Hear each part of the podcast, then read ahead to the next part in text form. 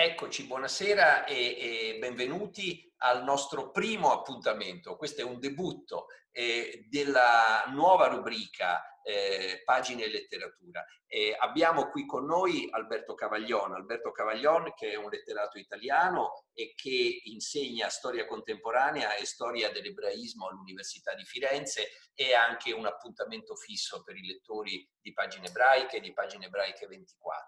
E eh, l'esperimento che avvieremo sarà un'esplorazione della sua biblioteca reale o della sua biblioteca mentale, lasciandolo scegliere dei libri e lasciandoli presentare per scoprire o riscoprire qualche cosa che può avere un significato, ma che certamente lo ha avuto per lui. Credo, quando ho cominciato a concepire questa rubrica, che non ci sia persona più adatta di Alberto, quindi diciamo è un ospite, per me è, è veramente un'emozione, un onore enorme, perché quando l'ho sentito parlare di letteratura veramente eh, l'emozione che era capace di trasmettere e il desiderio di intraprendere la strada che lui schiudeva con le sue parole era molto molto forte. Io mi auguro di poter condividere questa stessa emozione con tutti gli ascoltatori. Lascio la parola a Alberto. La sua scelta è molto originale, non soltanto perché si tratta di un autore francese, Romain Gary, eh, eh, che diciamo è molto importante, ma eh, in fondo diciamo non era forse la cosa che si, ci si sarebbe aspettati come prima scelta, ma soprattutto perché Gary ha scritto molto e Alberto ha scelto un libro di Gary, Gli aquiloni, che è stato pubblicato in versione italiana da Neri Pozza, che è uno dei suoi meno conosciuti. Quindi abbiamo da scoprire perché Gary e perché Gli aquiloni. Buonasera Alberto, benvenuto. Grazie, grazie, buonasera. Buonasera a tutti. Per me è un grande onore, una cosa, un esperimento eh, che faccio volentieri, di condividere con voi delle letture che soprattutto in queste ultime settimane mi hanno accompagnato, su cui sono ritornato per ragioni che cercherò di spiegare. Intanto qualche parola sull'autore di questo libro. Notissimo, eh, notissima anche la sua biografia, ma interessantissimo per un tema che vorrei questa sera condividere con voi, che è quello del rapporto tra memoria e letteratura, tra storia e letteratura. Perché i libri di Gary sono così eh, importanti in un momento anche come quello che stiamo vivendo? Qualche notizia intanto di carattere generale. Gary è naturalmente uno pseudonimo, era uno scrittore polacco, il suo vero nome era Roman Kaszew, millenovecentoquattordici, Eh, diventa famoso nella seconda guerra mondiale scrivendo un romanzo lodato da Sartre che si intitola Educazione europea, ma vince soprattutto il primo Goncourt nel millenovecentocinquantasei con il romanzo, uno dei suoi romanzi più famosi, che è Le radici del cielo. Poi pubblica una sua autobiografia che si intitola La promessa dell'alba, tutti tradotti in italiano. Diventa soprattutto celebre dal punto di vista sentimentale. Condivide un'esperienza che credo tutti noi avremmo, gli invidiamo. Sposa e, e ha un matrimonio felicissimo con Jean Seberg, l'attrice americana eh, di Bonjour Tristesse, l'interprete principale di Abou de Souffle. Eh, pubblica poi nel settantacinque, il, il caso letterario che lo rende famoso è quello di diventare l'unico scrittore francese che vince due volte il premio Goncourt servendosi di uno stratagemma, perché avendolo vinto già nel cinquantasei non avrebbe potuto partecipare di nuovo. Vi partecipa con il suo, quello che sarà il suo grande libro, il grande successo, La vita davanti a sé, con lo pseudonimo di Emile Ajar, ingannando la giuria, ingannando i lettori, vincendo due volte eh, questo prestigioso premio. Eh, Gli aquiloni, eh, di cui parleremo stasera, è un romanzo storico straordin- straordinario, è una fantasia letteraria, è un eh, libro in larga parte autobiografica, perché racconta la storia di un'infanzia nella Francia che precede l'occupazione nazista, di un bambino. Spesso i, i, i libri di, di Gary hanno l'infanzia al loro centro, che viene adottato, avendo perso i genitori, da uno zio, un eroe della prima guerra mondiale, diventa, uscito traumatizzato dal, dalla, dalla prima guerra mondiale, diventato pacifista, e che coltiva in un piccolo paesino della Normandia una sua idea di memoria storica, di museo. Si inventa un museo di aquiloni in un piccolo centro della Normandia, noto soprattutto per i suoi ristoranti famosi, per un ristorante famoso, eh, meta di pellegrinaggi di, di, di esperti di cucina. Andavano in quel paese tutti per visitare questo tempio della cucina francese e piano piano si accorgono che a fianco di questo ristorante famosissimo sorge il più strano dei musei di storia contemporanea. Che cosa faceva, eh, facendosi aiutare da questo bambino? Costruiva degli meravigliosi aquiloni che rincorreva, che portava sulle spiagge della Normandia, tutti con un uh, argomento storico, cioè gli aquiloni non erano soltanto colorati, erano, riportavano il viso, il volto di un personaggio di storia. C'è l'aquilone di Rousseau, c'è l'aquilone di Montesquieu, c'è l'aquilone di Voltaire, c'è l'aquilone di Carlo Magno, la storia antica, non meno che la storia contemporanea, ma stiamo parlando della Francia degli anni venti, degli anni trenta, che piano piano dalle tragedie della Prima Guerra Mondiale va avvicinandosi alla tragedia della Seconda. Il protagonista, lo zio e il bambino, sono ebrei di origine polacca, come Gary, eh, riflettono la loro eh, identificazione nella storia francese, caratteristica tipica di tutta l'emigrazione polacca nella Francia degli anni venti e trenta. E piano piano si avvicinano all'eroe del, della Francia degli anni trenta, ci sarà uno dei primi aquiloni che portano verso il secondo eh, conflitto mondiale, sarà quello naturalmente dedicato a Léon Blum. Eh, cosa, cosa succede? Che l'avvicinarsi del secondo conflitto, delle persecuzioni antiebraiche, fa diventare questo luogo della memoria un luogo di resistenza, un luogo di resistenza. Intanto il ragazzino che aveva pochi anni, dodici anni, eh, eh, quando viene adottato dallo zio, ha una giovanile storia d'amore. I libri di Gary sono bellissimi anche perché raccontano sempre delle intense storie sentimentali. Gary si innamora di una ragazzina della sua età, polacca come lui, figlia però di un aristocratico polacco che veniva in villeggiatura, in una villa bellissima della, Lombard- della Normandia tutte le estati, e intreccia la storia della Francia, si intreccia con la storia di questo amore infelice, perché la ragazzina veniva d'estate ma poi ritornava nella Polonia sempre più cupa degli anni trenta. E il, il sogno di, di Fleury, il nome dello zio, diventa realtà, perché fino a che è possibile il suo piccolo museo diventa accessibile, visitato, la gente va in questo meraviglioso ristorante e eh, poi passa qualche ora a, ri a ripercorrere, a ri ripassare la storia francese, la storia d'Europa, attraverso questi meravigliosi eh, oggetti volanti. In francese gli aquiloni sono i cervi volanti, e la fantasia dello, del lettore a un certo punto capisce che attraverso questo accorgimento stilistico noi ci avviciniamo ai dilemmi e alle tragedie del secondo conflitto mondiale attraverso un sogno di fantasia, un museo diverso dagli altri. Prima di dire come va a finire la storia, credo sia importante a questo punto però spiegare perché oggi eh, gli aquiloni di Gary sono importanti. Eh, viviamo in un'epoca in cui vivevamo in un'epoca, Eh, fino a qualche settimana fa, in cui il tema dei memoriali, dei musei, dei musei di storia contemporanea, dei musei di storia della Shoah, eh, dei musei del fascismo, quelli progettati, quelli realizzati, quelli non attuati, quelli discussi, quelli oggetti di polemica, di discussioni divise, erano un tema di riflessione de, per gli storici, per i filosofi, per gli esperti di comunicazione. Ci si chiedeva quali fossero le strade per raccontare, le strade più giuste per narrare la, la Shoah, per narrare la storia, per spiegare, insegnare la guerra alle giovani generazioni. E mi è capitato, alcuni mesi prima che scoppiasse la pandemia, di lanciare una provocazione, eh, in corsi di aggiornamento, in lezioni, soprattutto in progetti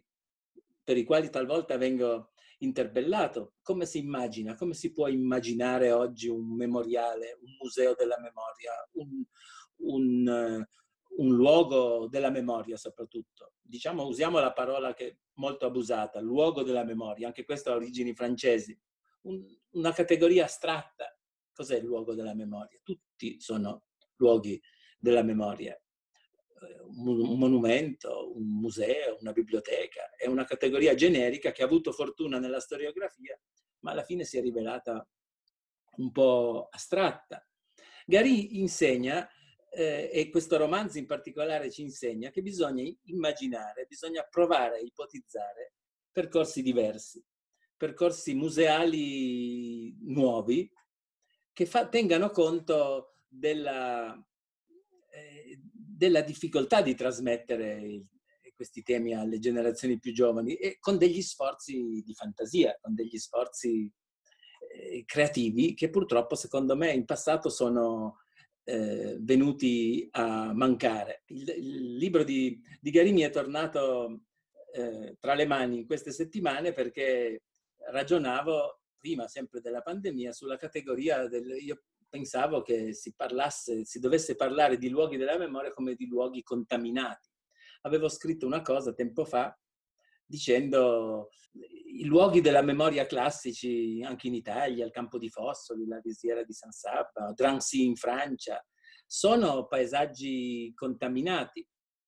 eh, sono paesaggi diversi dagli altri. Come si può pensare di decontaminarli? E avevo pensato, perché bisogna mostrare sempre immagini di violenza, di distruzione? I libri, i racconti, anche su quelle pagine tragiche di storia, offrono la speranza di una rincorsa nell'azzurro del cielo. Quello che insegna piano piano, il libro è molto lungo, il libro di Gary, è un romanzo lungo, di grandi dimensioni, un vero romanzo storico, che però non racconta la storia della Francia tra la prima e la seconda guerra mondiale come i classici romanzi storici, le racconta costringendoci a alzare la testa e a immaginare questi cervi volanti che volano e che piano piano che ci si avvicina alla seconda guerra mondiale prendono il volto di De Gaulle, prenderanno più avanti il volto di Pétain, dei collaborazionisti, perché lo zio e il nipote vedono piano piano calpestato il loro diritto alla libertà e la costruzione del loro museo di libertà, potremmo dire. Che cosa succede? Il, il ragazzino perde ogni contatto con la sua eh, fidanzata polacca, entra nella resistenza, eh, va con i partigiani, si distacca anche dallo zio, ogni tanto ritorna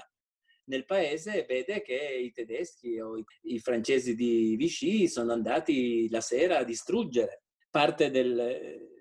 del lavoro dello zio, che di nascosto, di notte, per esempio, faceva volare l'aquilone di De Gaulle,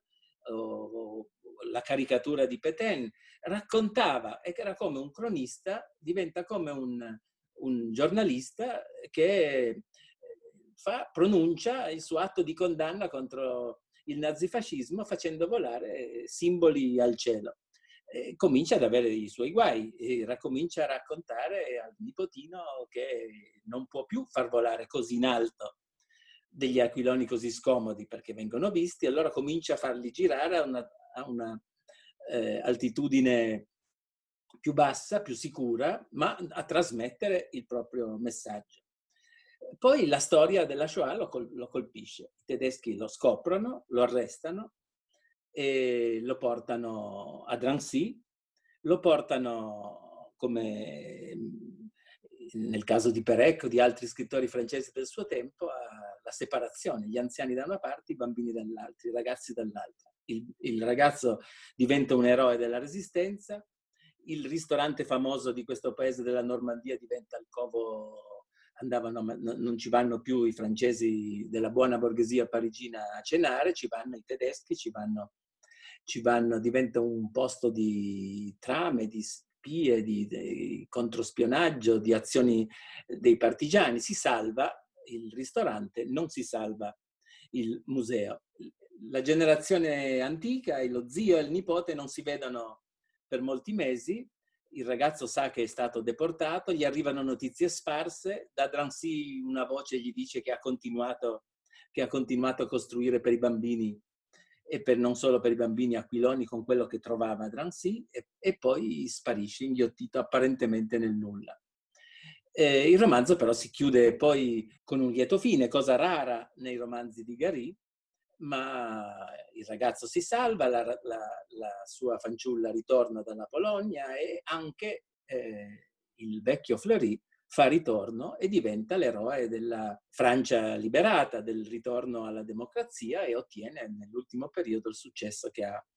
eh, ottenuto, che meritatamente ha eh, ottenuto nel, nel, in questo lungo viaggio eh, nella memoria. Il, il, il significato del libro è eh, nell'ironia di, con cui tutto questo è scritto. Gary aveva questa straordinaria dote di, di non cedere a nessuna ideologia, eh, non c'è la retorica della resistenza, non c'è la retorica del patriottismo, c'è l'opportunismo, c'è la descrizione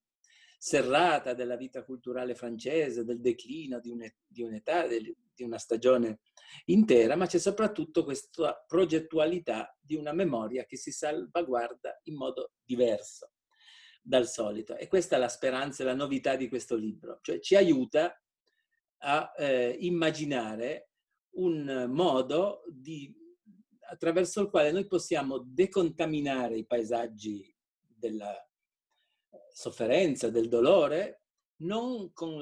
i metodi tradizionali. Adesso io non voglio dire provocatoriamente che in un futuro museo della memoria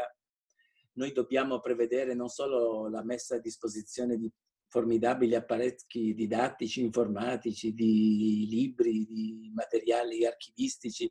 anche quello. Però non vedrei male se sul cielo di Fossoli, sul cielo della Risiera di San Saba, anche intorno a Roma, intorno al sedici eh, ottobre del mille, eh, il ricordo della razzia del ghetto di Roma, eh, si lasciasse alle future generazioni questo messaggio di speranza, di una ricostruzione del passato che non è soltanto ripiegata su se stessa, ripiegata in una pura commemorazione, ma racconta la storia invitandoci a non guardare eh, in basso, ma a guardare in alto e a immaginare i cieli eh, europei con un messaggio di speranza, di, aper- di apertura, che mi sembra una buona, una buona cosa. E grazie Alberto, è un ritratto veramente formidabile di un libro poco conosciuto. Io volevo porti veramente da non addetto ai lavori soltanto una domanda. E Romain Gary è stato un personaggio, uno scrittore straordinario, ma anche un personaggio, lui in carne ed ossa, per le sue storie, per le sue relazioni, per la sua prolificità, per la sua vulcanicità, veramente eh, affascinante, quasi inquietante. Eh, pochi mesi fa, eh, verso la fine del duemiladiciannove, se non sbaglio, l'editore Gallimard ha consacrato la sua opera nella prestigiosissima collana della Pleiade, e quindi diciamo è entrato nei, nel mondo dei grandi classici, con due volumi di cui ognuno ha una, ha circa, conta su millesettecento milleottocento pagine, e credo che non sia, non, non eh, il titolo è Romanzi e Racconti, ma eh, sono naturalmente un capolavoro di libro, ma credo che non sia nemmeno tutto quello che Gary ha scritto. Ma questa persona che cosa aveva, questo fuoco di creatività, questo fiume in pieno, che cosa c'era dietro? C'era un'identità ebraica molto particolare, delle vicende particolari, o che cosa altro ancora? Dunque, era una, era una personalità vulcanica, ha scritto tantissimo, ha avuto soprattutto eh, una vita avventurosissima nel mondo, è stato un diplomatico, è stato un militare, ha combattuto, è stato un eroe eh, di guerra anche, è stato un un uomo intraprendente, fortunato, che ha, che ha vissuto intensamente anche un'esperienza americana con il mondo del cinema, una vita intensissima, intensissima e anche per certi versi eh, paradossale, eh, slegata da qualunque identità nazionale di nessun tipo, un uomo che vive, che ha vissuto intensamente la propria vita, non si è negato nessuna esperienza, ha amato anche contraddire se stesso e eh, è rimasto però sempre legato alla, alla patria d'origine, alla Polonia, e a questa figura eh, meravigliosa della madre grazie al quale lui si è salvato, perché è la madre che lo porta eh, in Francia, che lo toglie dalla Polonia e lo porta ragazzino in, in, in Francia. E eh, c'è un romanzo che, eh, da cui è stato tratto un film non, non propriamente un capolavoro, Le, Le promesse dell'alba, dove lui racconta eh, questa vera storia della sua, eh, di un rapporto complicato con una madre molto possessiva che, lo aveva, che sognava di fare di lui un, prima un violinista, poi un grande attore, poi un grande uomo politico, poi un eroe della Resistenza, che gestiva sulla Costa Azzurra una piccola, una piccola eh, pensione, un piccolo, che diventerà poi un albergo dove lui cresce. E, e la storia terribile di questa madre ammalata è che quando lui farà la, la, la lunghe guerre, campagne di guerra con, come soldato francese, molto malata, non la rivedrà più, ma continua a mandargli lettere che lui riceve per tutto il corso del conflitto. Eh, a distanza, questo dialogo con la madre è molto, molto bello, un nodo non risolto della sua vita, ma, ma è anche un nodo non risolto con la sua eh, ebraicità. Eh, Gary appartiene a quella genealogia di scrittori eh, eh, fra, eh, naturalizzati francesi, ma fortemente centroeuropei, eh, che hanno conservato Eh, questa diversità da, e, e l'hanno applicata molto bene sul piano della loro vita culturale. Penso per affinità a uno scrittore come Georges Perec, magari un altro testo su cui eh, magari in una delle prossime nostre conversazioni torneremo, eh, che molto, la cui traiettoria biografica è molto simile a quella di Gary. Oppure nel mondo della storia una figura come Raymond Aron, anche lui uno pseudonimo, eh, anche lui con un, con un'identità ottocentesca, direi, molto forte,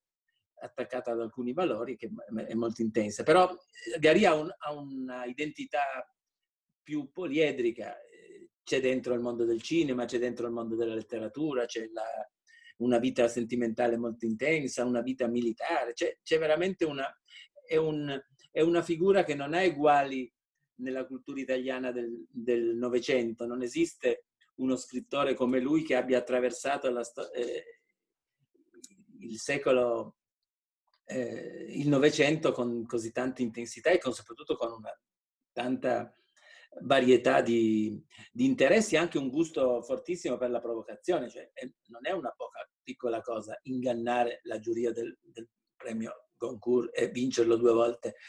E anche, se vuoi, una forma di rivalsa tardiva contro la Francia collaborazionista, che aveva ingannato tutta la sua generazione, tutta la sua, tutta la sua famiglia, e quindi si meritava anche l'inganno di uno scrittore di grande talento che voleva prendersi due volte il premio Goncourt. C'è molto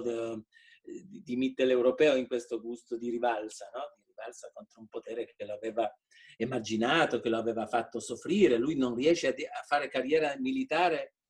nell'esercito francese del periodo anteriore all'occupazione tedesca, perché era un, un ebreo polacco naturalizzato francese da troppo poco tempo, e i francesi naturalmente non si fidavano di lui e lo fanno entrare nell'esercito come un soldato semplice, pur avendo lui frequentato la scuola di ufficiali. Questo è raccontato bene nel, nel romanzo autobiografico che raccontavo prima. E, su di lui ci sono eh, Todorov, che è un grande stu eh, studioso francese che ha scritto un, libri importanti sugli scrittori dopo Auschwitz, ha dedicato un libro a Primo Levi, a Méry, ha messo anche Gary in questa galleria di scrittori che si sono occupati del periodo dell'occupazione e della deportazione dalla Francia, e lo ha collocato in una posizione che è totalmente autonoma e autosufficiente, perché non si lascia imbrigliare nello scrittore di pura memoria, non si lascia imbrigliare nella categoria dell'intellettuale ad Auschwitz come Amery, ma è l'intellettuale che contraddice se stesso, che non, non accetta un'identità unica e, che, e quindi vive la vita davanti a sé, come il titolo del libro, come una sfida, una scommessa. Eh, grazie Alberto, veramente molto molto affascinante, e sicuramente Gli aquiloni potrà essere una magnifica introduzione. Anche lì si tratta di un libro non breve, in realtà è un libro di circa trecentocinquanta pagine, quindi, però credo che sia una lettura, una lettura eh, veramente che, che, che può aprire le porte di questo mondo che Gary ha rappresentato. Io ringrazio tutti gli ascoltatori, ringrazio Alberto Cavaglion per averci introdotti a questo romanzo di Romain Gary e vi do appuntamento per le prossime puntate. Sono Guido Vitale, un giornalista e il direttore della redazione giornalistica dell'Unione delle Comunità Ebraiche Italiane e di Pagine Ebraiche. Grazie a tutti e a presto.